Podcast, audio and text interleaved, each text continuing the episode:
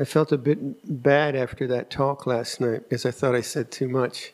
So if you get a bit overwhelmed with all that, all those concepts, um, you can look at the feeling of being overwhelmed. That's what it feels like. But I just, I wanted to lay out the kind of territory into what the, that we use in Theravada Buddhism. So there's a lot there, and I just kind of pick from it, and, and you'll come across those ideas throughout your readings in Theravada Buddhism. But I realized that these ideas need to be, you need to take one of these ideas and just work with it for weeks and weeks and weeks. You know, and then when you get like 20 of them, it's oh.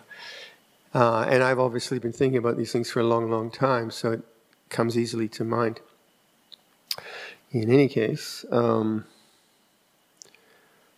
perhaps we could think about the the nivaranas, or the I think in Thai you say niwon, niwon ha. Is that how you say? Yeah, the five nivaranas in Pali, niwon ha in in uh, in Thai. Is I get the tone right? Kind of. Niwon, right? niwon ha. Wow. And I need to stay in Thailand 10 years and learn the language. So the, the, the hindrances, uh, the way I like to look at those are um, like learning how to ride a bicycle. And to ride a, uh, a bicycle, the first thing you need to do is have balance. If you don't have balance, forget about it. You can't do anything. And these, these niwon ha, did I get the right? Ha, ha. This would be a long retreat. um, if you don't get those right, you're always off balance and you can't really develop any, any better way to ride the bicycle, say, if you use that as an analogy.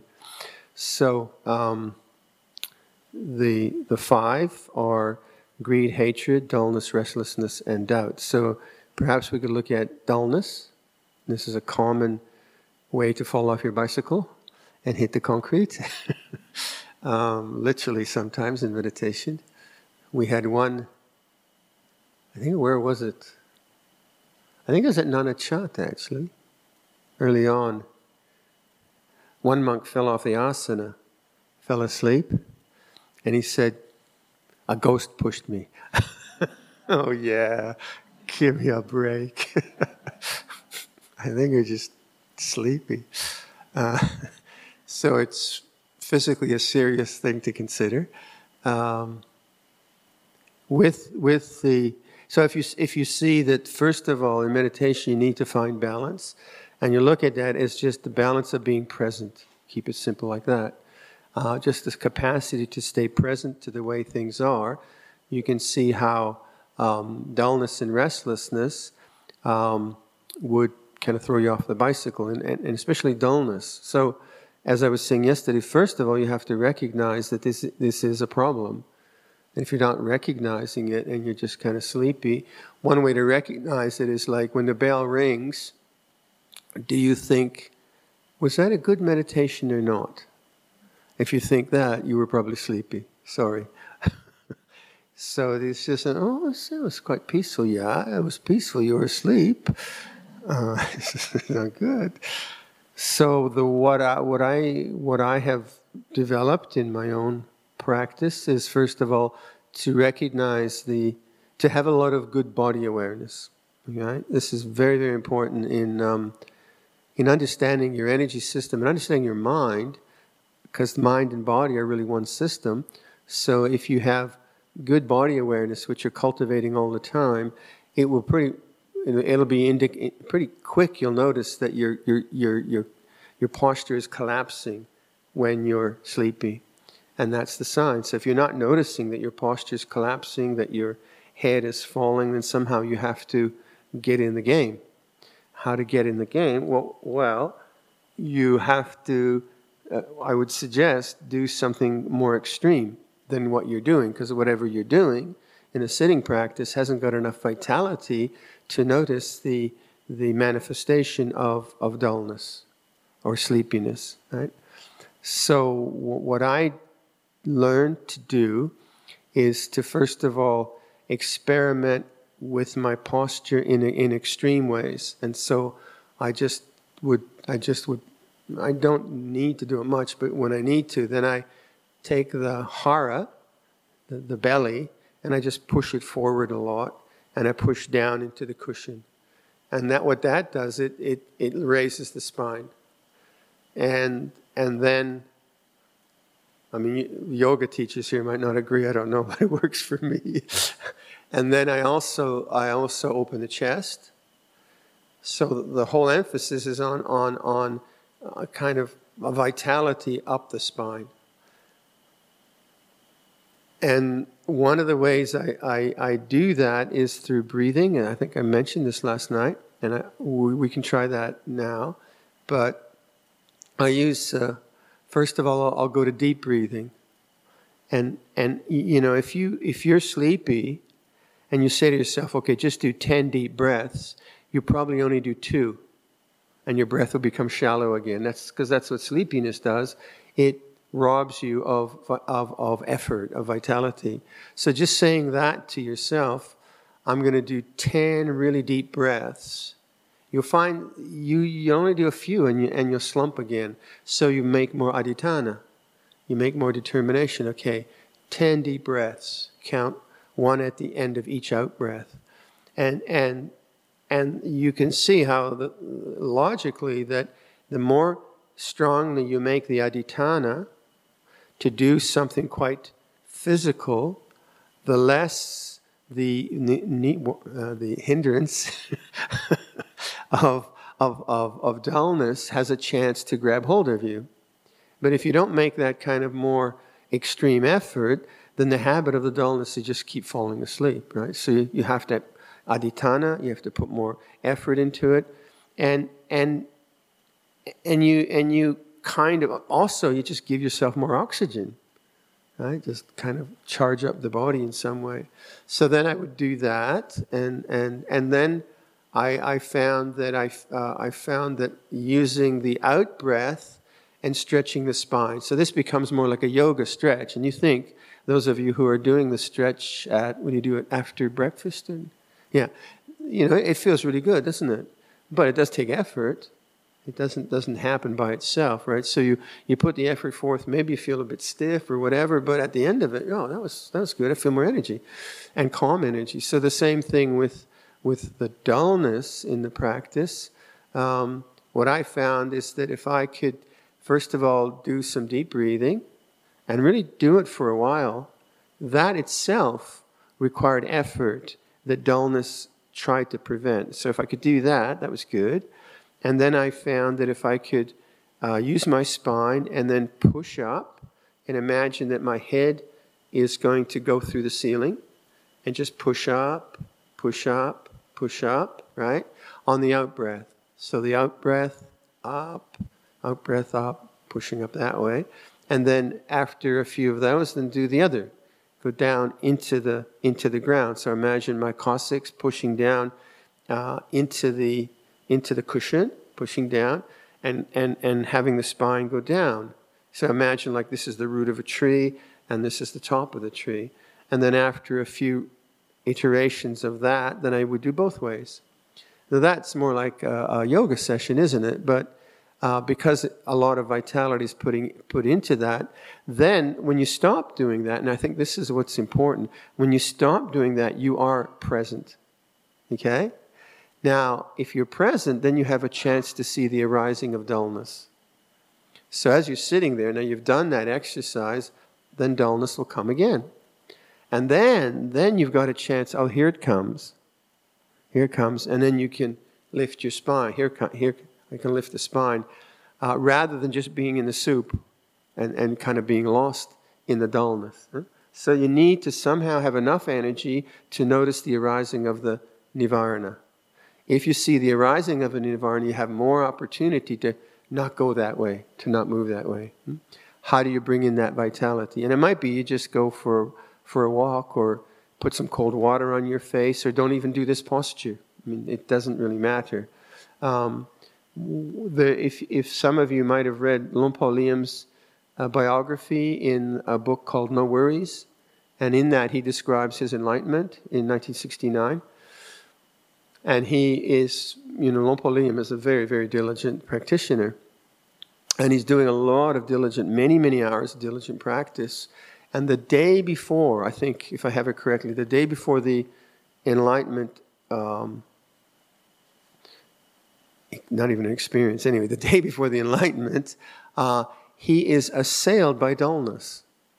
So much so that he, he, he, he, he falls down when he turns around in the walking path. And, and then he falls into a, a, a I think, a, a, bush of thorns and cuts himself. And I think, well, that should do it. And then he's still sleepy. And, and, and he's just assailed by dullness. I found that really, really interesting. And then he, and Por is so cool, right? He just says, and and uh, sometimes the mind becomes dull. and this is a person that's almost an arahant. Uh, and and it, it, starts to come at him. And he says, Oh, Penyang Niang, this is what dullness feels like. but he keeps practicing with it, keeps practicing with it, and then um, the whole thing transforms. If you haven't read that, uh, Liem's account in No Worries, please read. Oh, maybe I'll read it out here on the retreat. Yeah, that, that'll be fun, huh? Might as well hear about enlightenment. Yeah, I'll do that. That's, that's very, I find it very, I read it a lot. I read it a lot. So, um, yeah, so dullness, um, how do you work with it? Uh, now there are, like I found, as a, as a, like I found that sometimes I, I'm so sleepy that it's better to go to sleep. I remember like early days, I'd, I try to practice after lunch and I'd just be dull and I just, no, keep at it, keep at it, keep at it. And I'd have three hours of nodding. And then I'd say, well, wait, wait, why don't you just have a snooze? no, that's cheating. You can't do that. so I'd go and I'd have a, a, half hour rest, go deeply into sleep, come out of it, and then I could meditate in the afternoon. So, like, there's no one way to do this. Uh, and sometimes you're just so exhausted you need to do that. Um, okay, so with, well, no, look at these questions first, and then maybe we'll do that. So, what is the lotto number for? No, wait a minute, that's not right. that's what I'm always afraid of in Thailand. Someone will ask me for a lottery number. me bur, my. what, what is the mind knowing the mind? Uh, jit rujit, is that how you say in Thai? Yeah. That's when you look at the very sense of the doer. So, what happens in meditation is, first of all, you have to kind of do stuff. Like you're falling asleep, so you need to really do stuff to get your mind in the game, to get the balance. And then once you kind of work through the rough parts, then your mind starts to have a natural kind of uh, centeredness and calmness, uh, and the need to do becomes uh, more and more subtle. You find there's less thinking, there's less need for technique. You find techniques fall away because the mind knows how to abide. Huh? And then at some point, you, you start to question the very sense of the doer, of the meditator, of the knower. And that is, I, I think that's what means mind looking at the mind. Who's doing this? And, you, and, and you'll, obviously, you won't find an answer because there is no answer. But in that, the mind looking at the mind or awareness looking at awareness and or that question who is the doer what you'll find is the sense of the doer disappears too and that's what we call sunyata or emptiness in, in, in buddhist practice that that comes about uh, quite naturally and, and you'll be meditating and all of a sudden there'll be there'll be knowing but there won't be a knower there'll be ru but there won't be puru got to get the tone right right? The, and, and, and so that's a sort of, I would say, a progression in meditation towards deeper and deeper silence until you, you just, wow, there's no wing, but there's no one doing this. So that when, when, when, and this becomes a natural kind of curiosity in meditation where, you know, you just get a sense, well, what am I, where, who is this guy that's doing all this? And you start to look at that the sense of a person doing something to get somewhere.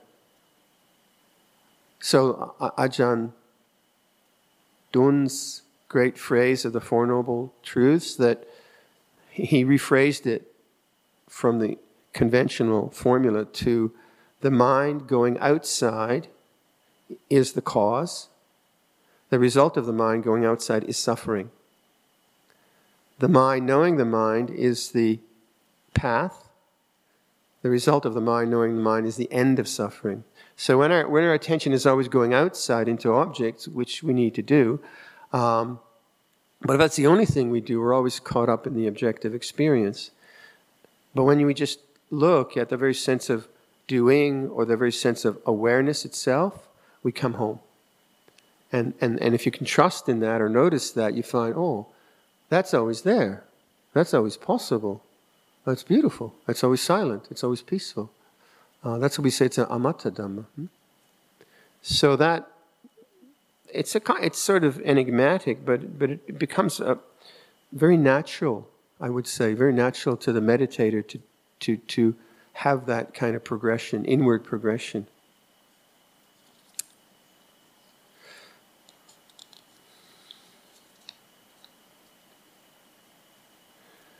Would you please explain Ajahn Sumedho's It Belongs with Metta?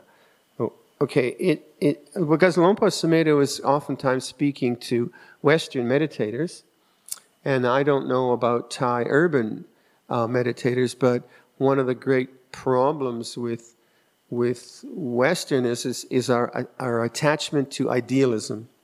So, an ideal is a construct of mind, which is uh, something that one aspires to or would like to be like. So I, uh, I, I have the ideal of compassion, or I have the ideal of generosity, or whatever it might be, which is a good thing. Now, attachment to ideals, attachment to ideals, then creates a problem because when the mind, the conditions of the mind are not ideal, then there's a judgment inwardly which says, I should not be like that. I should not have anger. I should not be jealous. Uh, I should not, I shouldn't have done that. I shouldn't be like this. And that should and shouldn't is very strong in Western culture, especially intellectual culture, especially people who come to Buddhism because they're usually very, they're very good people. You know, they have a deep sense of wanting to be good and aspiring to be good. The bandits don't come to us. the robbers and, and, and uh, arrogant people, we usually actually get very few arrogant people coming to the monastery. Usually there's, there's quite a deep humility in, in our culture, in a kind of Buddhist culture. So then this attachment to idealism creates a kind of uh, dosa or vibhava tanha of getting rid of that which is not the ideal. And that's not freedom. That's not freedom. So then Lompa's suggestion is that it all belongs is that if it arises in, in consciousness, it's natural. But it all belongs, but within sila, within responsibility. So I might feel I want to, you know, I work in a, in a bank and I thought, well, I'll just steal a bit of money. No one will know. They've got a lot of money. Don't go there. Um, and so that desire to steal is still Dhamma, is still natural. So I say it belongs, but I don't do it. So am I?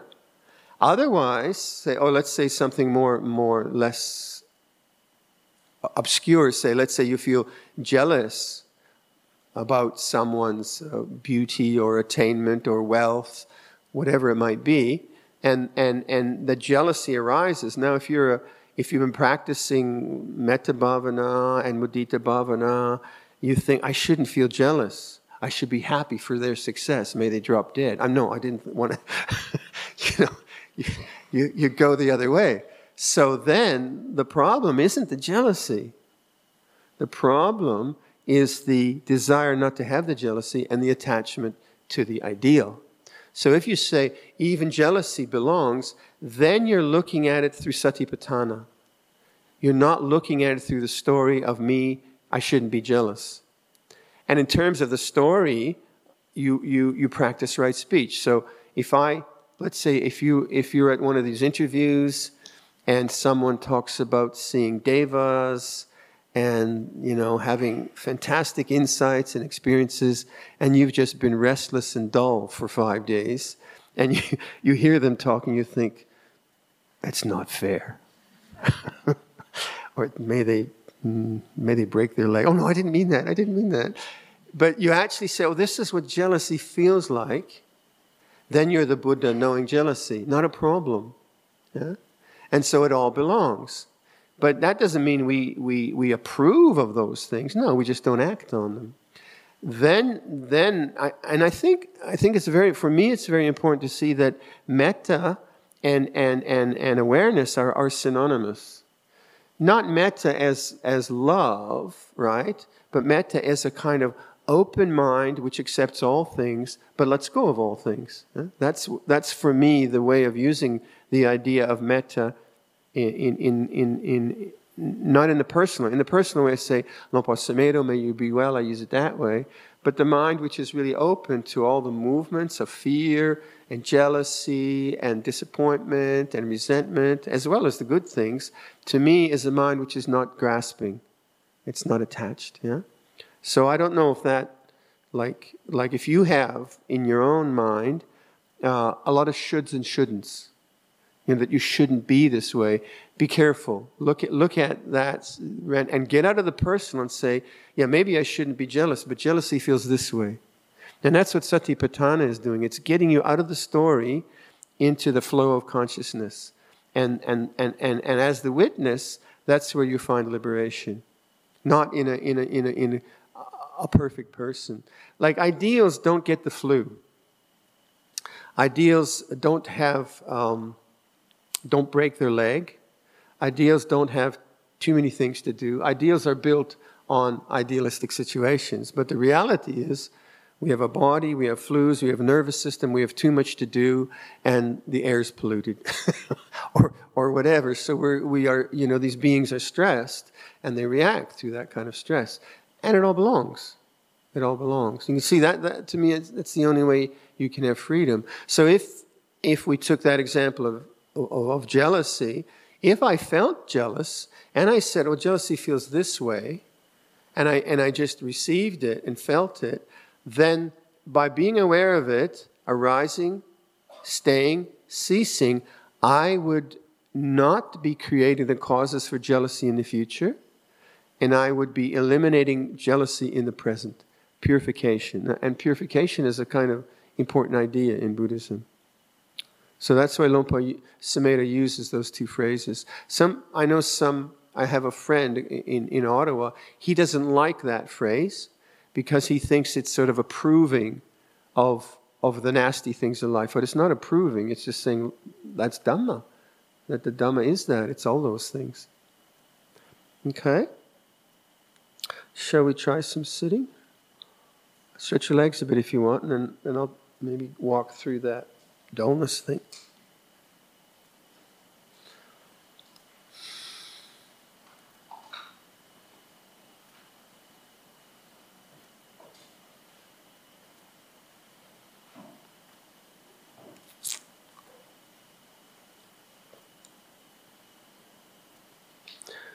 So I'll just describe that exercise, um, and then I'll just leave you to practice as you want.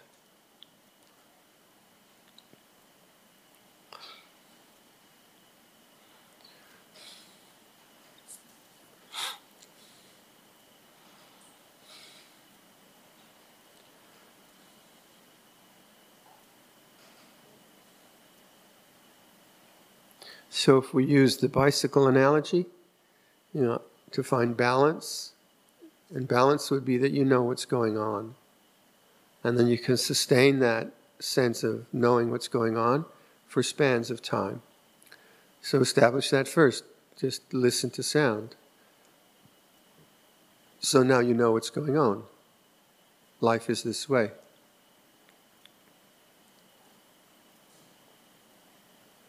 And, and then this attitude of not seeking anything, non becoming,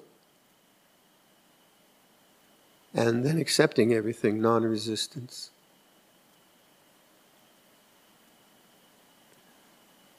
So then there's balance.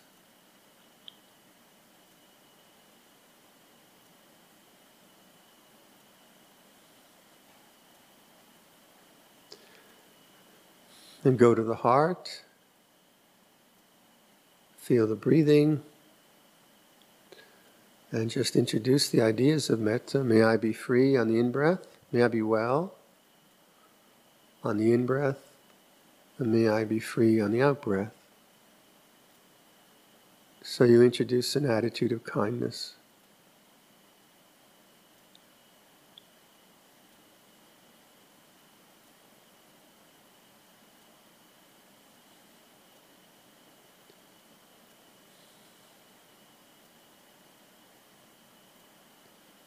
Now feel the simple things like feel the, the temperature of the room on your body, how your body feels. So, like I feel hot now.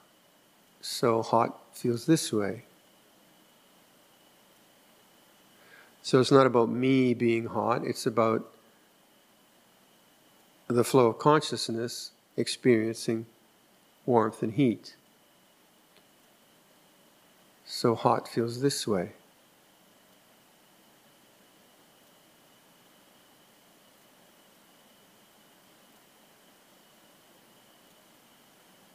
So then I can look very carefully and see like, is what is the feeling of heat as a changing phenomena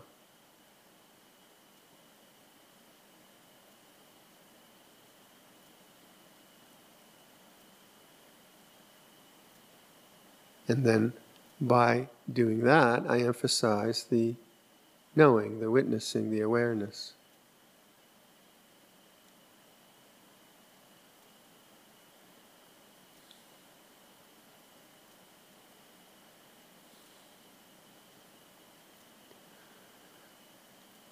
So come come to the body and, and feel the breathing.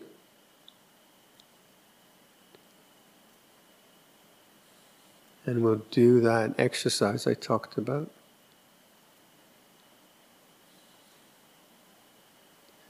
Start to make your breath longer. So, long breath in, long breath out. Try to make this a pleasant experience rather than a forced experience. So, Long breath in.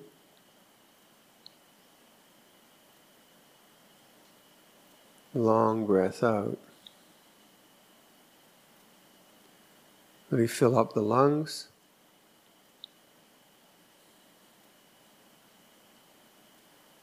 And just by doing that, you feel the spine, body going stretched upwards. Long breath in. Long breath out.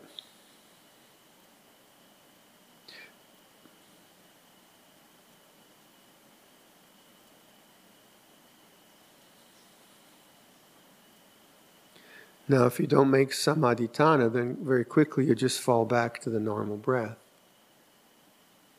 But now you're using an extreme breath. Stay with the long breathing. Now, what kind of effort does that require?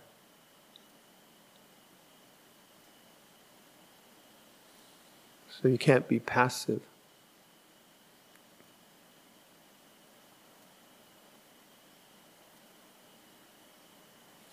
Long breath in, long breath out.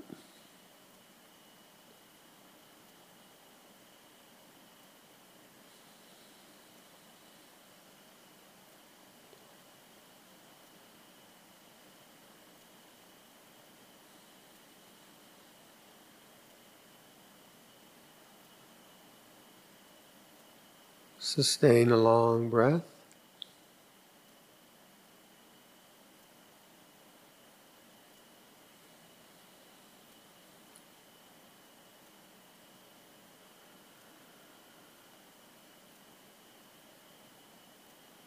Now make the in breath as long as the out breath.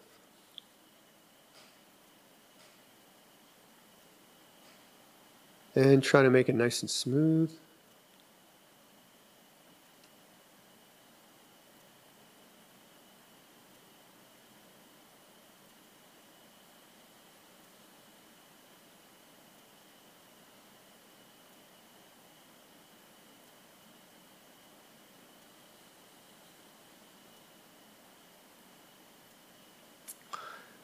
And let's stretch the spine a bit.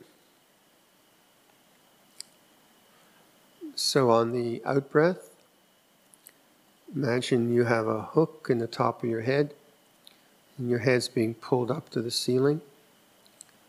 And take the top half of your spine upwards on the out breath. So long breath in, long breath out, stretching upwards. So you feel your neck stretching, you feel your chin getting tucked in.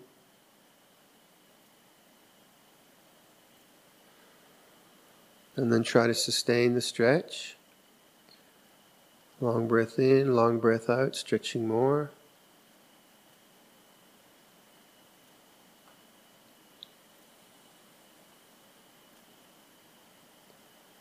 Long breath in, long breath out, stretching, reaching to the ceiling.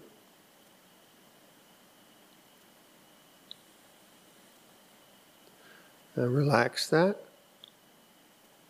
And the other way, imagine your coccyx is being pushed down, oh, push it down into the, into the cushion, and your hara going forward, pushing down the lower spine into the cushion on the out breath.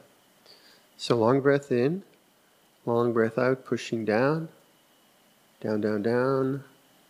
Feel the stretch down. So you're really in the body now.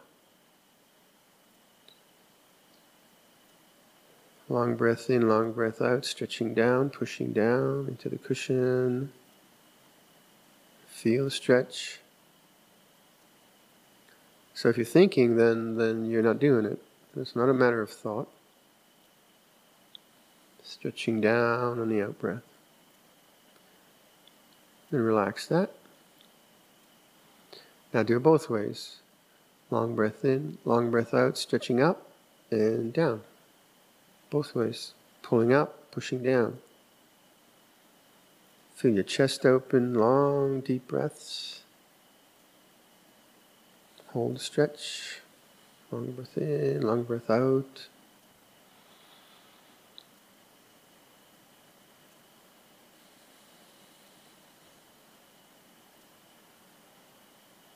And relax. So you could do that for a long, long time. And the challenge would be to really feel your lungs filling, feel your body stretching.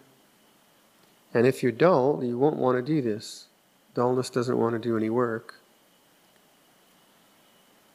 And, and dullness will take over, and then you'll have to remember to do that again.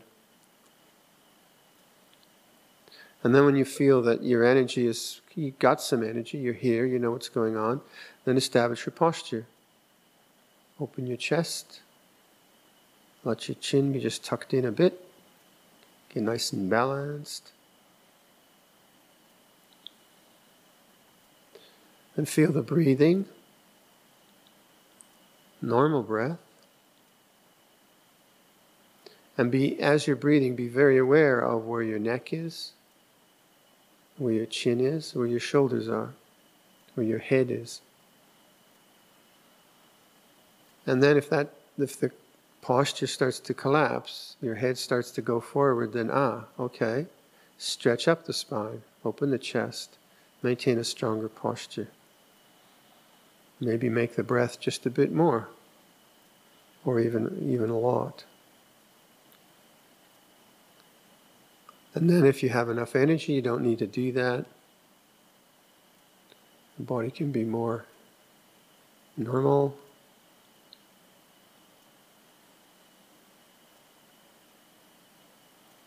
So, we don't have to be passive, we can do stuff, we can do things.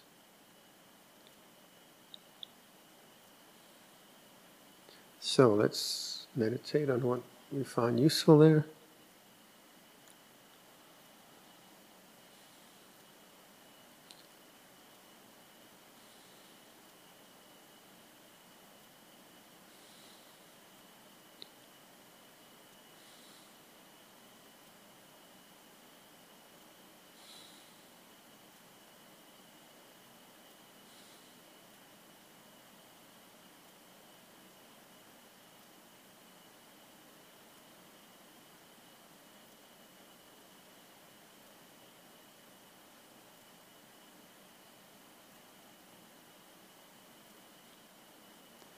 Once the energy is balanced, then you start to use the language of collectedness, composure. So you're composed for a whole in breath. So this is riding the bicycle now. You have balance. Now getting really good at riding the bicycle. So for one whole in breath, calm, composed, you can use language that way. For one whole out breath, collected, calm. So then the in breath is like riding the bicycle, and the suggestion is to be skillful, composed for one whole in breath. So you take a whole in breath, and you ride the bicycle for that whole in breath. So you're developing a quality of mind with awareness.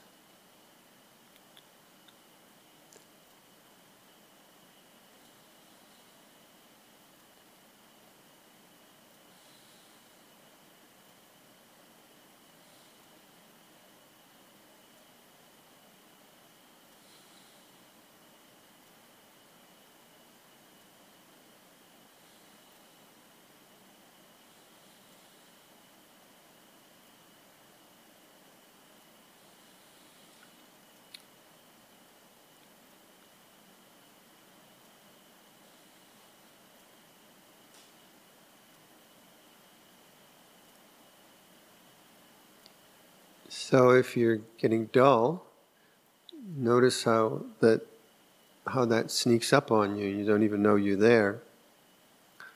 So recognize that and then just stop meditating. Because the meditation isn't working, just look around at other people nodding or something like that. And just stop meditating. Look at the Buddha, look around, and then establish your posture. Try to keep your eyes open. That's very hard and then make a determination with the deep breathing until you can get enough awareness to see how dullness arises. So you have to break the cycle first. Stop meditating. Whatever you're doing, don't don't don't go to the breath. The breath is too subtle. You have to change it so make the breath really powerful and deep and strong and long. So it takes a lot of vitality. And then once you've done that, you, sometimes you have to do it for the whole sitting. You have to put a lot of effort forth. The dullness is so strong.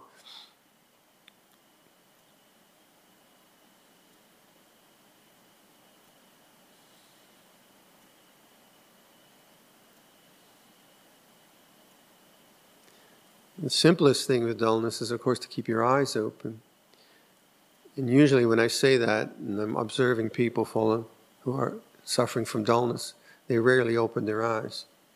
There's something comfortable about that, keeping your eyes closed.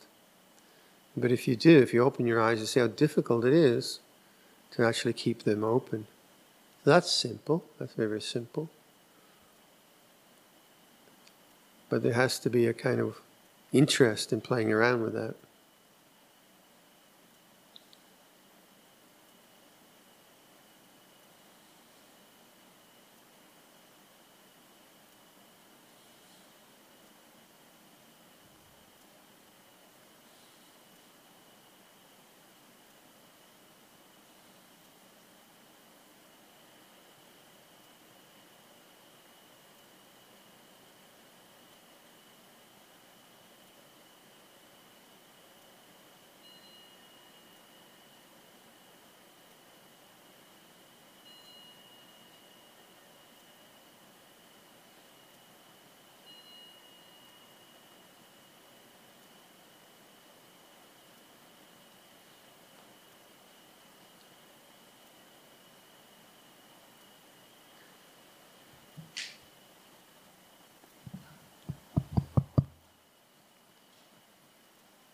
So do some walking meditation um, in terms of the um,